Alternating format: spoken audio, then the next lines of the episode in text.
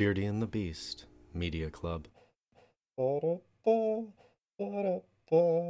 This is placeholder intro song. Thank you for joining us at the Beardy and the Beast Media Club, a discussion into media where we don't shy away from spoilers. We won't stare down to those spoilers like Judge Doom's cartoonishly dagger like eyes.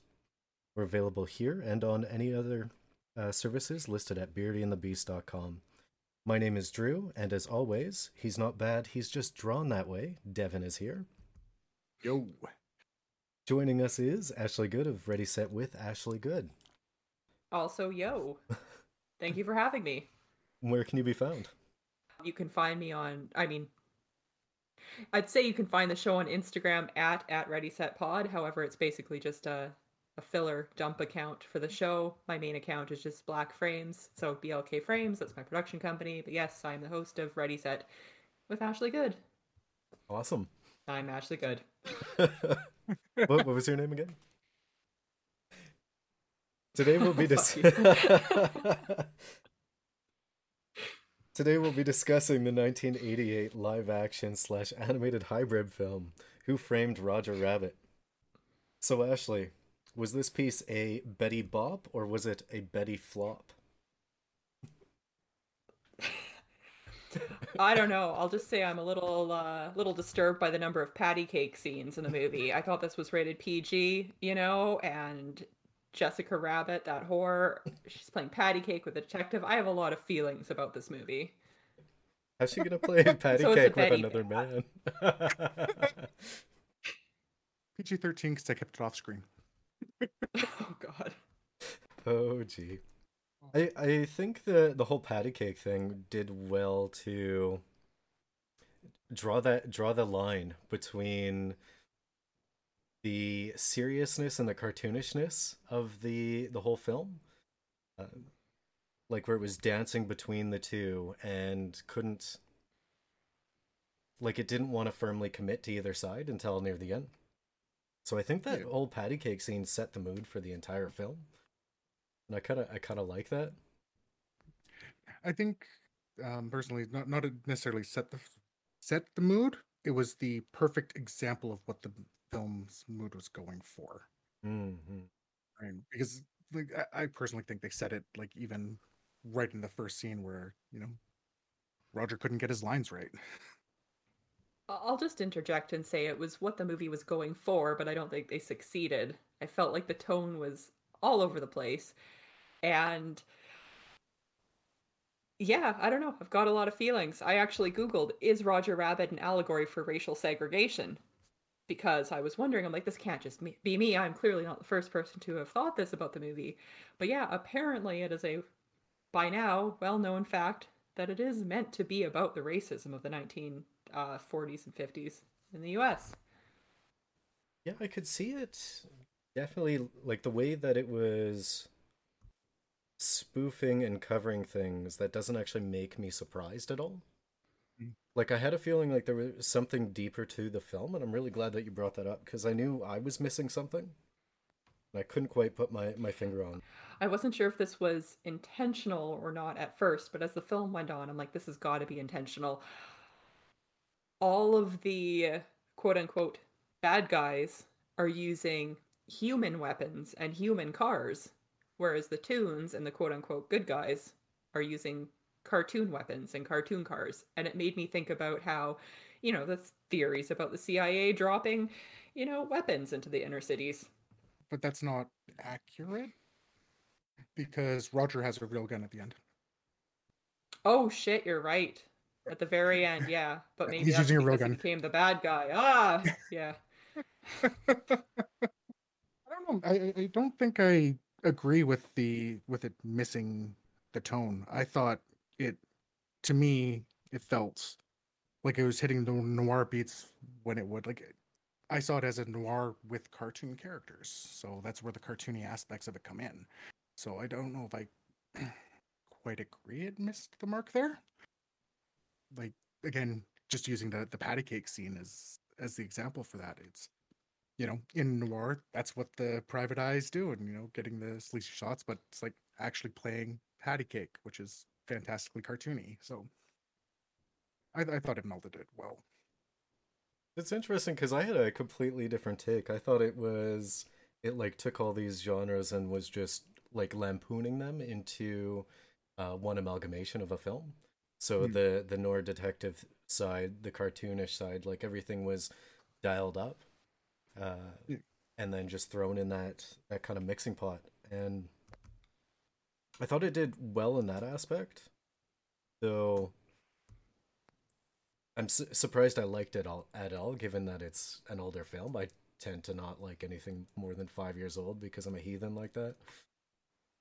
I just, as somebody who has watched many an old noir film, yes, it hit the beats, but it did just that. I felt like it was very formulaic.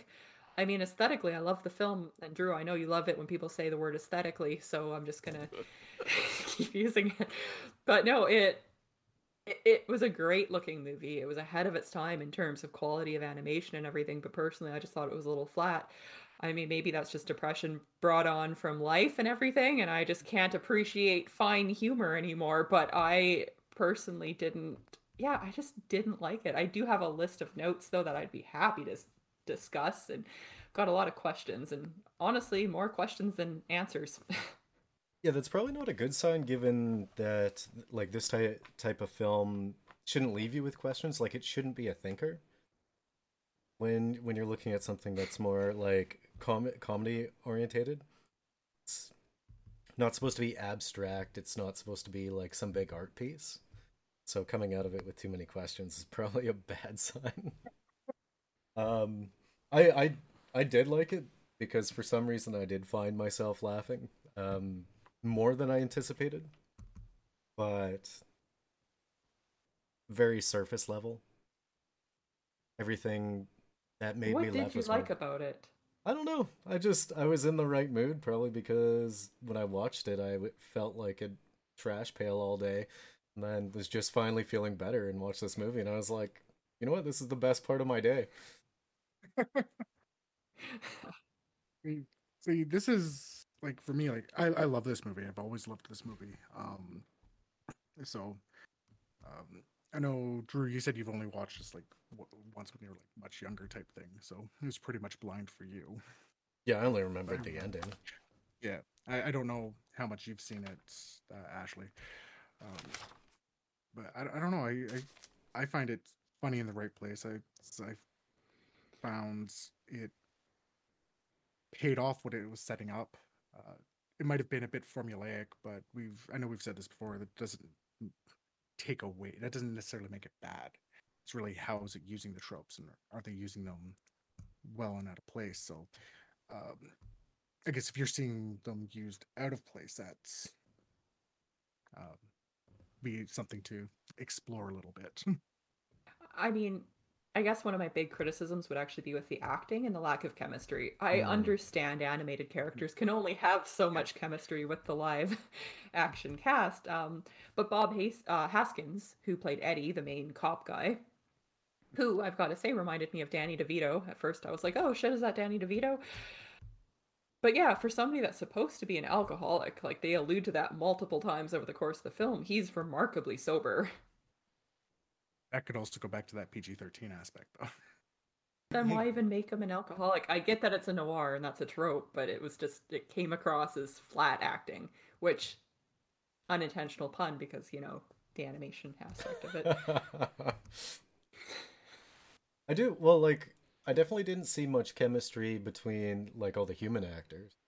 It's I definitely noticed what could be construed as chemistry between the animated actors, but that's a completely different thing. Um the what was it? Uh Eddie and Dolores? Was her name Dolores?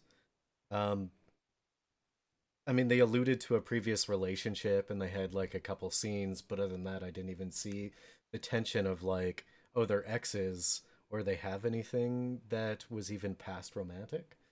So there, I didn't get any feeling with that there. So I, I definitely see where um, a lack of chemistry could be found.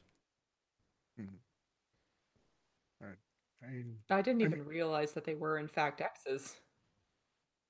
Oh, they they did the whole like photos like of them and Catalina and Catalina. And then, would like, ca- kind I don't know The what to tell broken- you. and the broken up kiss, and with Roger uh, interrupting him as they're about to kiss, See that that and her getting angry at uh, Jessica Rabbit uh, when they were there. His pants fell off. That that's that actually that moment in the movie theater like felt out of place to me because of um probably back to that lack of chemistry because I I didn't feel like they had any past uh relationships so the fact that they were going in for a smooch seemed out of place to me. Uh, I think I missed the lack of chemistry, but I was really focused more on the chemistry between Bob Hoskins and Roger Rabbit because I thought that was actually fantastic. The way that he, I never felt like Roger wasn't there with him. In a lot of animated live action hybrids, it doesn't feel like the animated people are there. And I know they did a lot of things on sta- on stage, like they filmed it as if Roger was there, so it wasn't voiced over. He was literally the the voice actor. Can't remember his name offhand. He was literally there in a Roger Rabbit costume, yelling out the lines at him. Oh Fleischer. Yeah, Fleischer. That's it. yeah. I feel sort of bad that I didn't like this movie, but I mean, I guess it works the foil to people that really liked it. Uh, I actually have a note, like I was a stream of consciousness notes as I was watching this movie, and and I quote, "Thoughts about an hour in. God, this is boring. The dialogue is flat, and I don't care about anyone in the movie. Roger Rabbit is so annoying. Make it stop. Make it stop." but to expand on that, I have a little bit of interesting information regarding the stand-in actors because I was curious um, if anybody was actually playing Jessica Rabbit or if they just animated her in. And they actually used two different actors. Um, the stand-in actor, the model, was Betsy Brantley, which sounds like the name of twins in a suburb. Hmm. Uh, that was the model. And fun fact, she was actually married to Steven Soderbergh for a while. And Kathleen Turner was actually the voice of Jessica Rabbit, but was uncredited. So I d- did she see she was tidbit there. uncredited? Um, I'm not sure why she was uncredited. That was something I couldn't find anything about. well one one was the was it the singing voice and the other was the speaking? Yeah. It's I think the speaking voice was uncredited, which Yeah. Hmm. Seems wrong to me considering the singing scene was like 30 seconds long. Yeah, I don't know really why the crediting was like that, but there's a number. Who knows? There could be many reasons behind that, and I couldn't find anything about it. So um, I'm glad it is. I'm glad that you that you mentioned like the lack of attachment to any of the characters, like not having, I imagine, any empathy for them or like any any care to what's happening to them. Because I kind of felt that too. Like I felt, I felt bad for Jessica Rabbit because, like she she was doing everything she could for the the rabbit she loved, but she's the only one that had any form of like emotional motivation on the tune side of things. Every everything else was just uh, gags and complaining about stuff. And then, of course, yeah, the lack of lack of chemistry from the human actors. Christopher Lloyd was pretty over the top. took me a while to realize exactly who he was. I'm like, I know that guy. Where's that guy from? What it, what I was kind of sad that left me wanting as far as the characters went is we never actually got to see a full tune version of Christopher Lloyd, like of Judge Doom. Mm. I could have swore there was something like a fully animated version of him somewhere. Am I just going? Is this the Mandela I effect again? yeah, I swear that. No, I mean if it is, we're both affected because I swear too that there was a shot of him fully animated because there are scenes of this movie burnt in my head. Right. Um, from my childhood. Because the the whole thing with the shoes being dropped in the dip that traumatized me for many years. it might be why I don't like the movie as an adult. Um, another fun fact, I'm just going to keep dropping those. The ingredients to Doctor Doom or whatever his name is, the dip, it was turpentine, acetone, and benzene. Fun fact, that's paint thinner. So Yep. that's why it's the only thing that could destroy tunes. Who knew? It took an evil genius to, to Sorry. figure this out. yeah, no. Now that you mentioned, I'm Yeah, like, why didn't they try remembering whiteout? no, it just covers it up. Glowing red eyes, blonde hair. Am I, am I just thinking of eagle, evil Doug Funnie? Might be thinking of just evil ah. Doug Funnie right No, that was, I swear, you're right. You are not going insane. I'm not gaslighting you. He was very much animated in the movie at one point. Well, there was, I mean, Bonkers is technically the same universe. I'm wondering if it was something like that.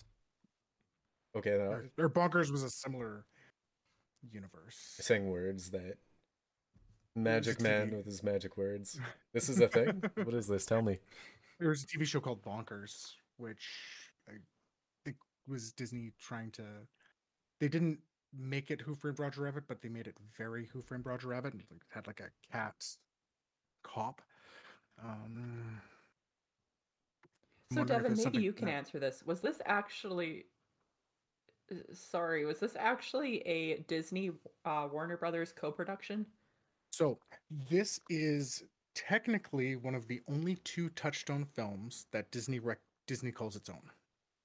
So this was a Disney film, and they did convince Warner Brothers to let them have Daffy and Bugs, but um, they had they had to have equal screen time with Mickey and Donald, which is why you actually have them in the scenes together. Uh, so yeah, they were on loan the first time. After this released, um, you know, because Warner Brothers did uh, Space Jam, and they wanted to actually return the favor, but management at Disney had changed completely, and basically flipped the bird and said, "No, you can't have them." And Warner Brothers was very upset about that, and they really haven't ever had been able to kind of build a relationship again. I know I'm. I Yeah. wouldn't. I wouldn't be holding out for a new collab or anything myself. I, as much as I was entertained by this movie, I don't think a sequel would be something I'd want to see, especially in the age where everything is getting rebooted and redone over and over and over again. Yeah, I might have saw some disturbing news the other Oh day. no! Yeah. Um, This get me started ranting about getting new IPs out there and stop remaking the same old garbage over and over again. Is it the uh, Space Jam sequel? There, there actually are ta- like I did see something about um looking at doing a Who Framed Roger Rabbit um sequel for like um 2022. I think I saw something like that. Um, it, it's one of those things where they said. Apparently, they said uh, ages ago that they wouldn't mind. They don't want to do it as a sequel. They want to do it like as a. They, they called it a continuation, as It's- opposed to a sequel. So more like you know, like Indiana Jones, where they're not actually connected necessarily, but the same world universe. I have no idea if anything's going to happen with it. I mean, obviously, we're not going to have Bob Hoskins in it anymore, or um, and no idea who signed on or anything like that. But I did see something, and I was disappointed. R.I.P. Bob Hoskins. Mhm. I, I have no idea if he's dead. I'm sorry. I was just Yeah, yeah. Oh, throwing no. that out there. If he's might not and be you just alive. predicted it, No, I'm pretty sure I actually read something Oh, about shit. that, and I hope No. I'm wrong. I didn't actually look it up. and I know I feel terrible. No, I think it did. oh jeez. Yeah, no, died died 2014. All right, good. I didn't. Oh predict that. jeez. That's that's gonna be the soundbite for this one. Died 2014. All right, good.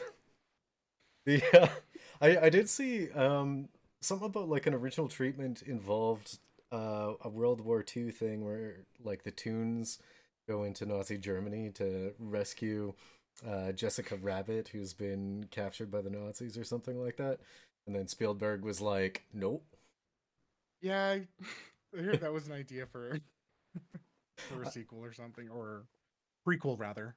I I would be ent- I would probably be entertained by that. To be honest, that'd probably be Yeah. a ridiculous movie that I'd enjoy.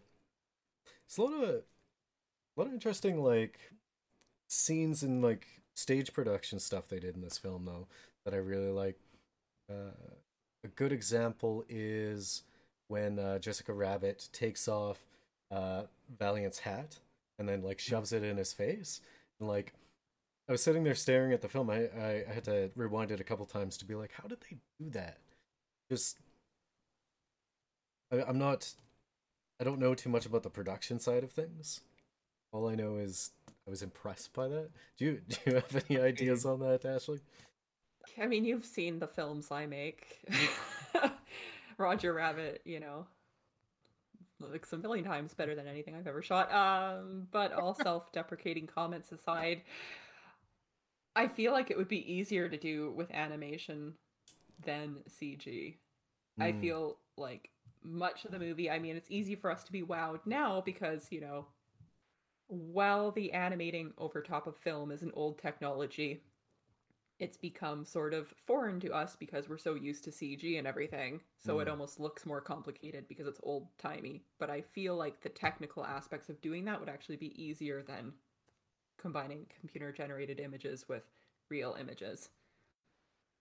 So, because I love looking at the technical side of things, um, I know this is one thing that um, I know both me and Drew have talked about a lot in a lot of other films. Um, if you like, besides the actual like obviously animated drawings, all of the effects are practical. So Yeah. um, so they actually like ended up just creating like a bunch of little robots and and stuff like that that because you can animate over it. So like um, with the in the bar scene or in jessica rabbit's introduction right when they're in the club the octopus pouring all the drinks like there was some marionetters up top moving all of the drinks around and Mm. doing that with the gun and doing that with the guns for the weasels so it it looked bouncy um, they had like a little robot arm with uh, baby herman's cigar so they could just move the cigar naturally and paint Yeah. over it and draw Easier it. might not have been the right term. Um, yeah, I'm just I'm biased because everything I do is a practical effect. Like all of my filmmaking, I just enjoy doing it. I mean, in my movie Pity Party, I just had fake limbs everywhere in one scene, or there was blood. You know, none of it was CG. I could not afford a CG person. so yeah, I've just I've only ever used practical effects. So to me, I'm like, oh, that's easy because I know how to do it. But I guess to the lame laymen or whatever, it might be easier to use CGI. So I'd like to take back my word about the production of Roger Rabbit being Yeah. easier than a CGI film. I, I think lazy might be like I think now lazy with a lot of the way they just rely on computer animation. I mean, it, it's big enough that even when we're watching movies with CG, it's like both of us will point out, it's like, but that was practical, right? Um, we talked about that a lot in Silent Hill, right? Like the monsters and that would have just been CGI nowadays instead of you know dancers and flesh colored bags. Um, so I, I think it's amazing the passion that went into the the making of this. Like they essentially had 55 minutes of animation, so just shy of like a full Disney movie in and of itself for this, and they made essentially they had to do different techniques because all of a sudden they actually were worried about shading and highlights, which a lot of videos weren't uh, which a lot of animated films don't still don't really do. Right? adds time, not necessarily necessary. And moving the cameras around, like you filmed it as if it was live action, which because I mean there were films with animated animation live action hybrids before. I mean Mary Poppins is a good example, but it was always like this static shot to make it super easy to do. Like I think I read something like I think it was for again the Jessica Rabbit song. I think they're saying like if they layered all of the cells up, it would have been like three, four feet tall. Because like that that in and of itself, that that specific scene to get that shimmer effect, it was like eight layers per frame per picture. all hand drawn and hand painted. The shimmer effect was really cool, and I would say the highlight of the film. I mean, that's one of the compliments I have written down was I really enjoyed the shimmer effect. Also, I would like the mallet with the fist that comes out of it. That looks like a pretty fun toy to have.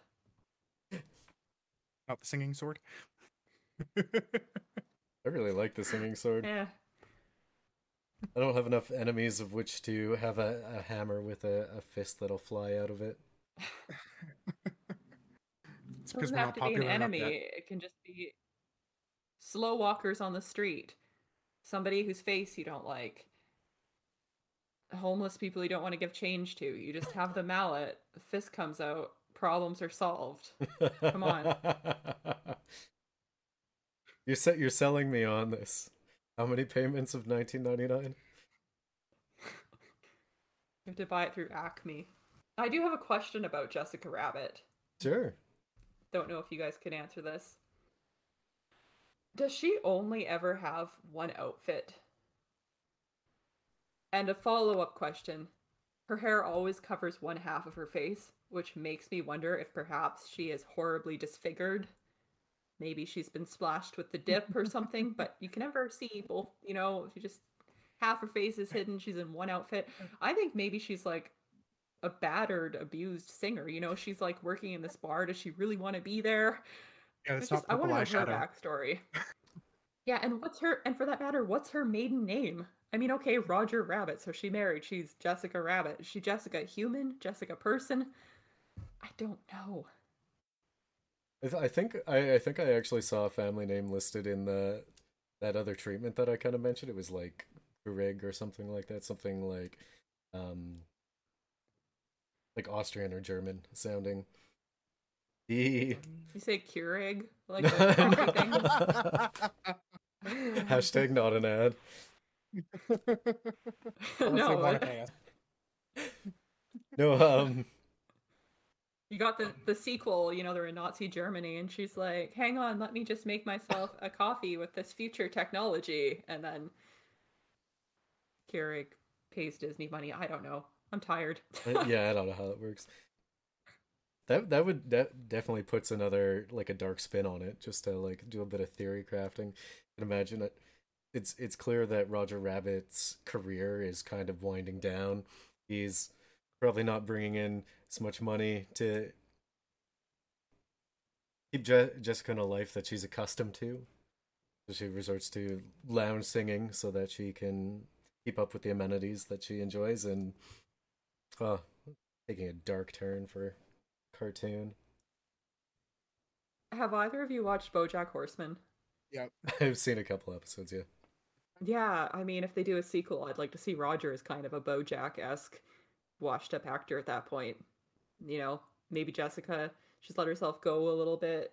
She wears leggings a lot. She's got some kids named uh, Betsy and Brantley running around her. She's just tired. I do, I do like the fact that Jessica Rabbit was she she's the only one that seemed to understand what was going on and was right from start to finish in the in the movie. I just kind of Well, noticed. Yeah, kind of noticed that she was just like any any foreshadowing or plot giveaways that were done were done by like communication from Jessica Rabbit during the film. action. I think maybe some of the more obvious stuff was like she, she's definitely did a bit of that exposition. Um, I did want to just go back quickly to the the appearance of her. I mean, you do actually see both sides of her face a few times. That was actually designed off of uh, I can't remember. Like they, they based it off of like three or four actresses from the 40s and 50s, and that was like one of their distinctive hairstyles. So that that's where that that part came from. And to go back to the to the foreshadowing there, I saw a lot of things throughout. Like even with Doom being the same tune that killed um killed his brother. Like there was a mention of he was talking about the the case where he killed his brother and I can't remember exactly what it was, but they they were I think it was Somalis or something that that they were that they were going after and got killed while investigating that. And they left lieutenant or the police sergeant said the same thing about Doom getting voted in by that same group in the area. So like there, there was lots of little things there, just not the obvious ones.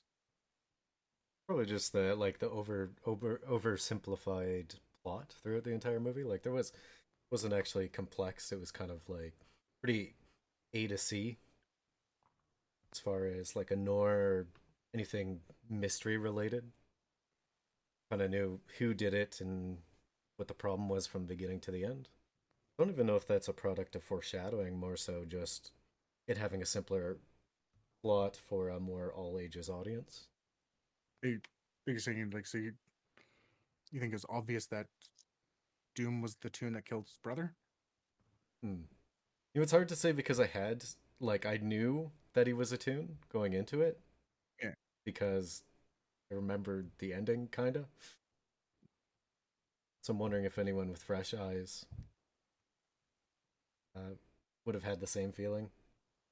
I just think it's interesting what you guys took away from this versus what I took away from this. I mean, not to to use a Roger Rabbit type joke, not to toot my own horn, but I mean, I am the filmmaker out of this trio, and you guys have watched it in a much more insightful way than I did.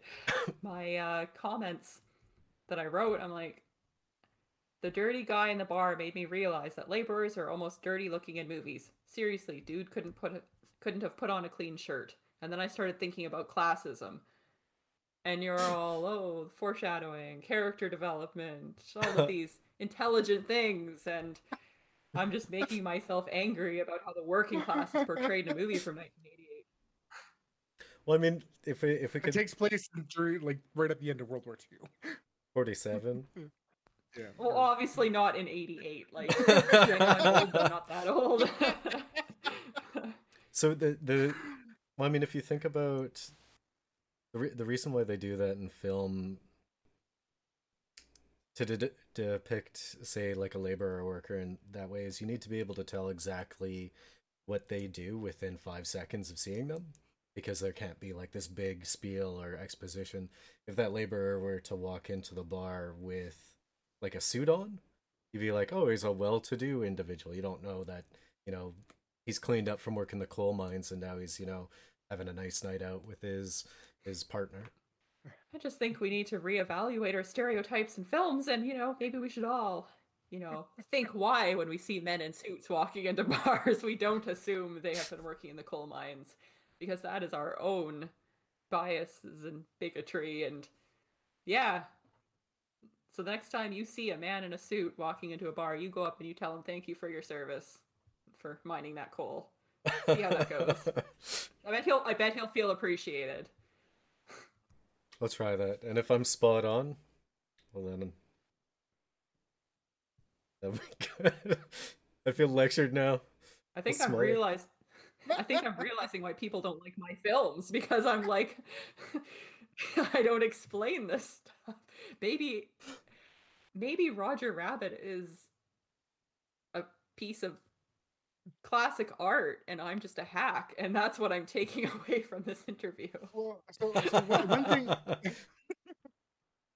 distinction that I always like to make is that um, there's a difference between good and entertaining. So I happen to find this movie both good and entertaining, um, and that that's coming from like how the story's laid out. I didn't see any major holes in how the story was done. I thought most things were set up throughout it.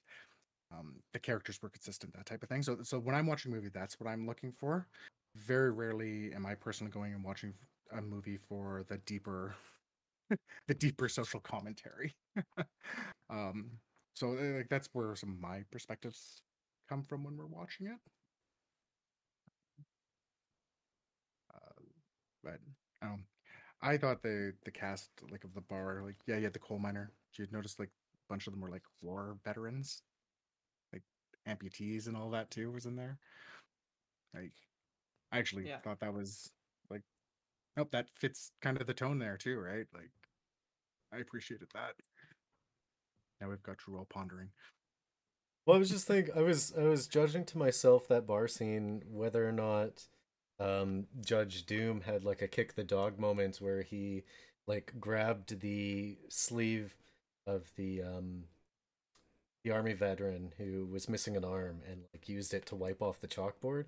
But I was also considering that they pretty much established but the fact that he was evil from the get go. Like did he did he have a skull on his cane? I could have swore Pretty sure it was a skull. And his name was Doctor Doom. I mean, that's not the name you give to a good guy.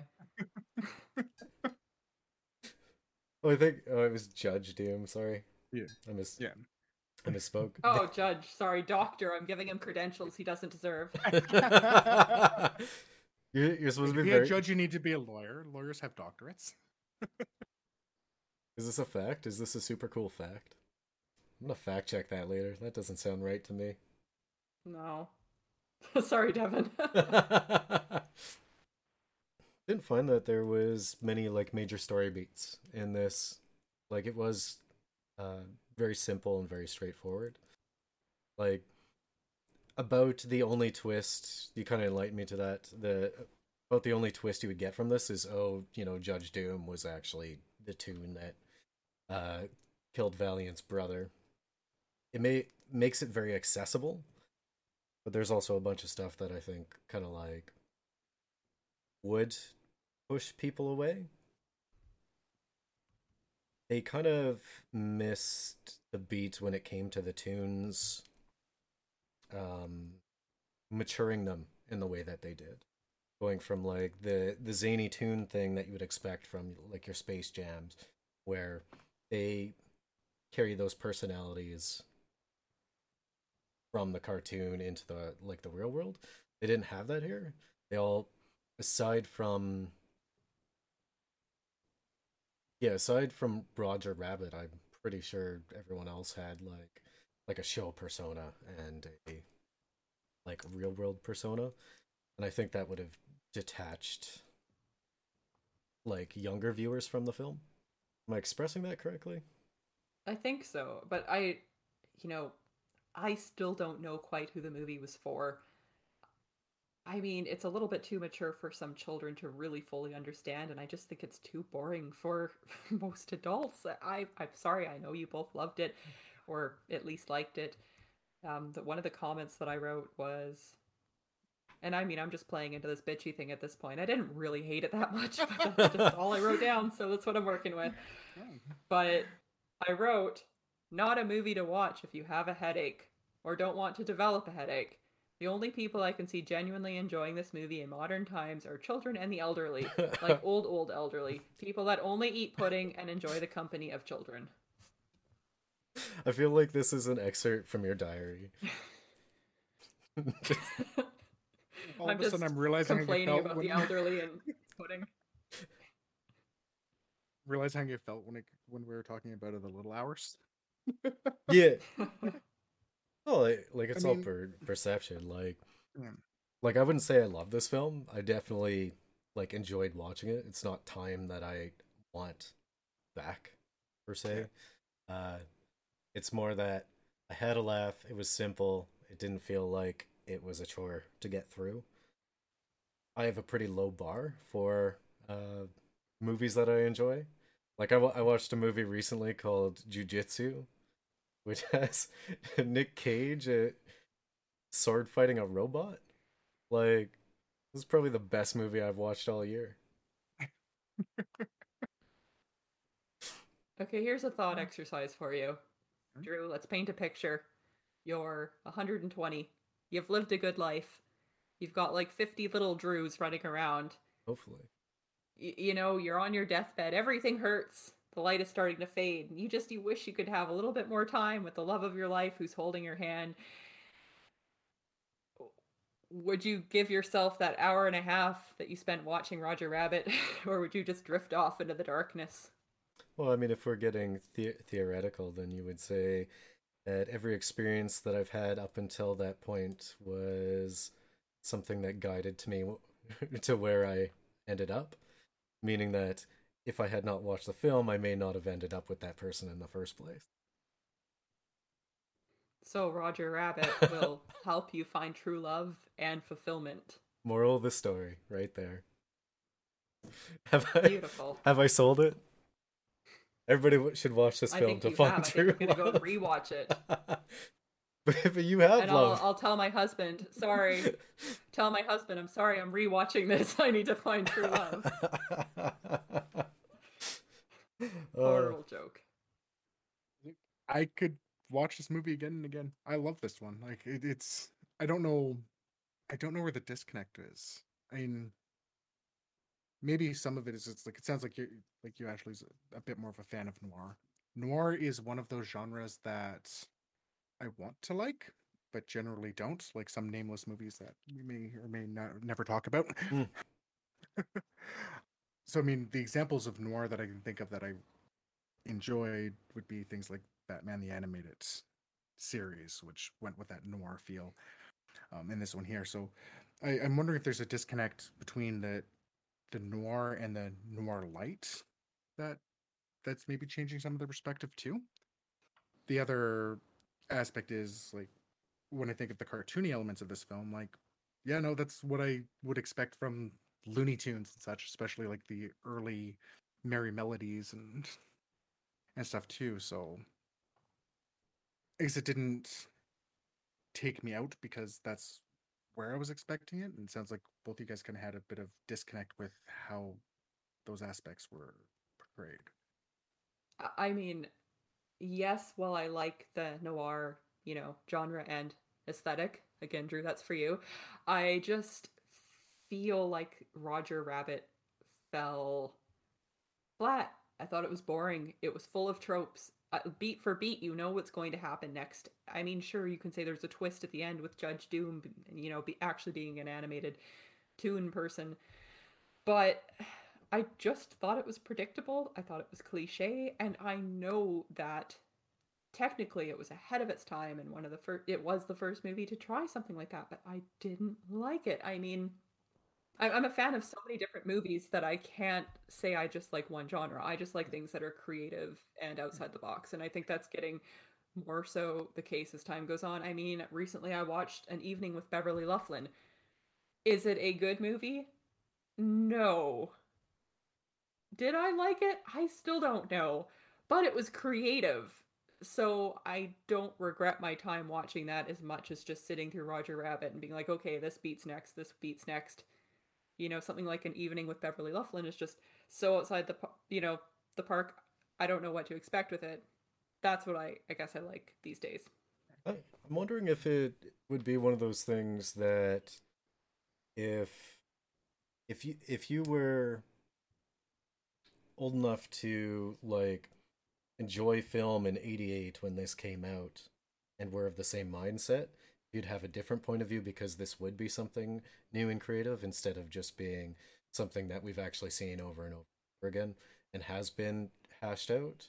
Like these these tropes have been used again and again and again and it is like over the last was it 35 years probably seen this this same story and these same beats like dozens and dozens of times and just stuff that you've seen so i'm wondering if that would be a different perspective but it's not really i don't think it holds up creative wise for nowadays like i'm somewhere between you two But I mean there there are plenty of good old movies. Like some of my favorite films are, you know, from the 70s. They predate Who Framed Roger Rabbit. Hmm. And I mean, I didn't watch those when they came out because I'm not that old, but you know, I don't know. I don't think it's a period piece issue or the release date issue. I just think it's personally boring. yeah And that should be an okay answer. yeah well yeah i mean you don't have to justify your answer i'm just asking like inquiring into it So I guess because I know you've brought this up a, a few times about it being tropey and predictable, and I know like um, we've we've done a few other movies um, that were tropey and predictable. Um, I know personally, I've never seen tropes as being a bad thing necessarily. I don't think there's an issue with that having with it being tropey and predictable. Um, uh, some of that come from the like the filmmaker aspect of it too, or where where you're where you're looking for more of that? I'm just wondering if it's there's something there too. Yeah, I, I think I would feel the same way even if I wasn't making my own films. I mean, Hmm. I, I I enjoy satire. I enjoy, you know, satirical versions of common tropes. Mm. Um, but I just don't like boring. I I don't know if you guys watched the new movie with Bob Odenkirk. I want to say it's called Nobody. And I was looking forward to that because I thought that this was going to be a John Wick satire, sort of like Keanu, the movie with the cat was. And I mean, I like John Wick and I like Keanu, but Nobody was just a bad version of John Wick and it didn't have any jokes and it fell flat. I don't know, I'm just maybe I'm just picky or maybe this movie is horribly cliche. maybe you guys are wrong. Well, I don't think anybody's wrong. People have different tastes. The no, this is a fight. I will win. no, it's a it's it's a discussion, not a fight. Ooh, am I Khan? Are you Kirk? Who am I fighting? Oh, I'm I usually get the that good Star guy Trek in reference. these Let's things. go. Nerd, nerd. Yeah, and it's just more trying to, trying to trying to understand just where you're coming from. Um, is um, yeah, just trying trying to understand the the different perspective. It's part of what we want to want to do and explore as well, right? So, um, Yeah, I do. yeah, I do firmly think I'm like somewhere directly between you two, as far as like my my perception of this film, because I totally agree with Ashley on the like tropes and story beats, and like I I totally enjoyed it to some aspect, like Devin. It's interesting to see both sides. Like I don't understand why you enjoy it so much, uh, Devin. I do I do know there was definitely like little parts that I enjoyed, but they were all rooted in that te- technical like practical aspect and how how they did the the filmmaking. I, I just wanted to say that I'm a firm believer in there being no such thing as a guilty pleasure. And Devin, if you liked Roger Rabbit, you should, yes, you should proclaim your like of this movie. There is nothing wrong with liking a cliche, trope filled movie if that's your jam, you know? and like it, it depends, right? Like, because there's definitely some cliche trope filled movies that are just, ugh, like that that happens. Um, for me, I mean, sure, some of it might be nostalgia. Uh, that's definitely a possibility. Um, the technical aspects is something just just blows my mind. I mean, I think it looks better than almost like half the CG stuff that comes out. Um, I, I see things like Bob Hoskins, in my mind, sold the fact that Roger Rabbit was real, right? Like the the acting was there, like felt like he had weight. He was he never looked like he was looking past the character, stuff like that. That that's small, but but helps sell the world. Uh, yeah, it was simple, but the the plot followed. I understood. I think they did good things with some of the tropes, like even like the story beat of the will, the missing will. I mean, in a way, that was another twist. It was foreshadowed, like it was mentioned pretty much all the way through. When when you actually go back and think of it, like I think stuff like that was, while simple storytelling, was good storytelling. Like, like they if they set up something like a Chekhov's gun, it came back. Like none of that. It didn't waste any of that. It came to the portable holes, the disappearing ink, uh, all of those things built up. And sure, it was simple, but it was done well. Simple doesn't mean basic, I guess. Like it was a simple story, but yeah, built it built it well in that regards. It Hey. wasn't trying to be anything. I don't think it was necessarily even trying to be anything beyond a simple story in that regards. I'm thinking that's probably what I I'm missing from this film. The fact that I don't remember, like I didn't remember anything from it. There wasn't any of that nostalgia there. Like I didn't go into this like it, reminding myself who Roger Rabbit was or who Valiant was.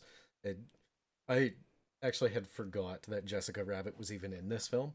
So, like, I I didn't have any of that nostalgia to pull me in, and that's probably why I'm probably somewhere. and if I were to rate it, I would say four out of eight days stars around my fridge struck head. So when you said you forgot Jessica Rabbit was in this, can I just guess you're a Betty Boop guy? best scene best scene of this entire movie was when Betty Boop was complaining about not being relevant anymore because of the the girls that were in like full color and then Jessica Rabbit comes on stage. And I'm like, oh poor Betty Boop. Just the saddest doopy doop or whatever she said. I was just like, oh, I feel bad for you. That was actually Betty Boop's voice I actress. have like the original Betty Boop voice actress and such too. I have another question that I wrote down, and I don't know when else I'll get to ask this in my life. Sincere question. Is there a difference between old timey guys having a thing for Betty Boop and hentai? You're both nerds, so I feel like I can ask this question and get an honest answer. Uh, well, I mean, waifu culture goes back to the Middle Ages. Uh, no. Uh, First wife who was named Mary. oh, jeez. The the father, the son, and the holy waifu? I have no idea.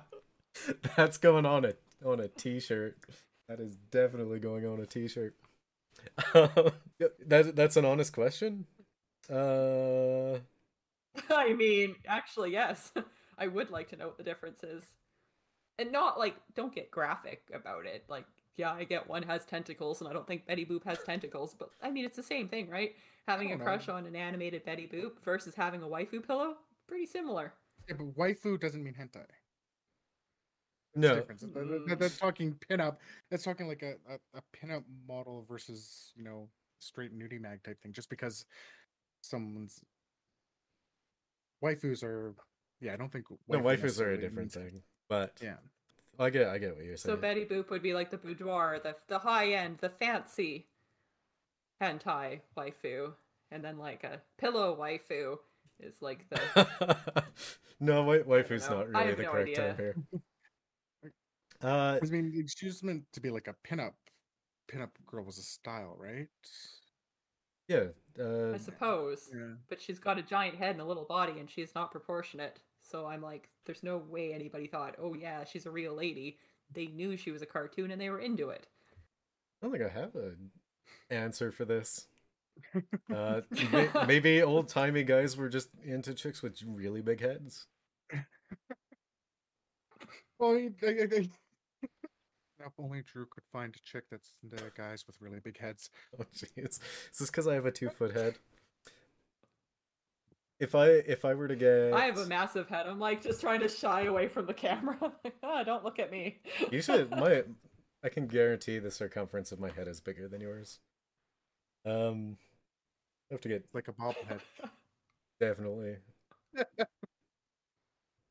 Could almost think of if you think about it the other way, the depictions of like a sexualized woman being guided by the interests of men of the time opposed to the other way around. So culture informing, uh, I mean art, finger quotations, uh, is probably where the answer would lie. Like if we're if we're to give it a super direct answer, and it could also be she was drawn that cartoonishly to get around some form of censor. It could also 'Cause if be- Mm. That's a good point. Styles. might be onto something. Yeah. It could also be the style of the time, right? Because I mean, she was definitely that, like, she was meant to be a cartoony character, right? You can compare that to the Disney princesses and such, which would have been at the same time. It's just a very different style. So when you're you're having characters like Felix the Cat and such like that, which again would have been around that same time, like that was a style. Just the big heads and the smaller bodies overall, uh, Popeye, same type of thing, right? So. I don't necessarily know if it. I think she was meant to be attractive, but that doesn't necessarily mean she was. Doesn't necessarily mean that's what what exactly they were going for, in that regards. Like, still supposed to be. I'm phrasing this badly. No, I get what you're saying. Read my mind. It re- it just what you're saying is there's at least five people out there that are into olive oil And three of them are in this conversation. Jeez. Okay. I didn't hear the response. you, you don't you don't you don't need to.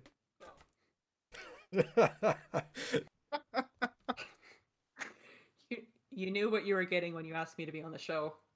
I expected more rants.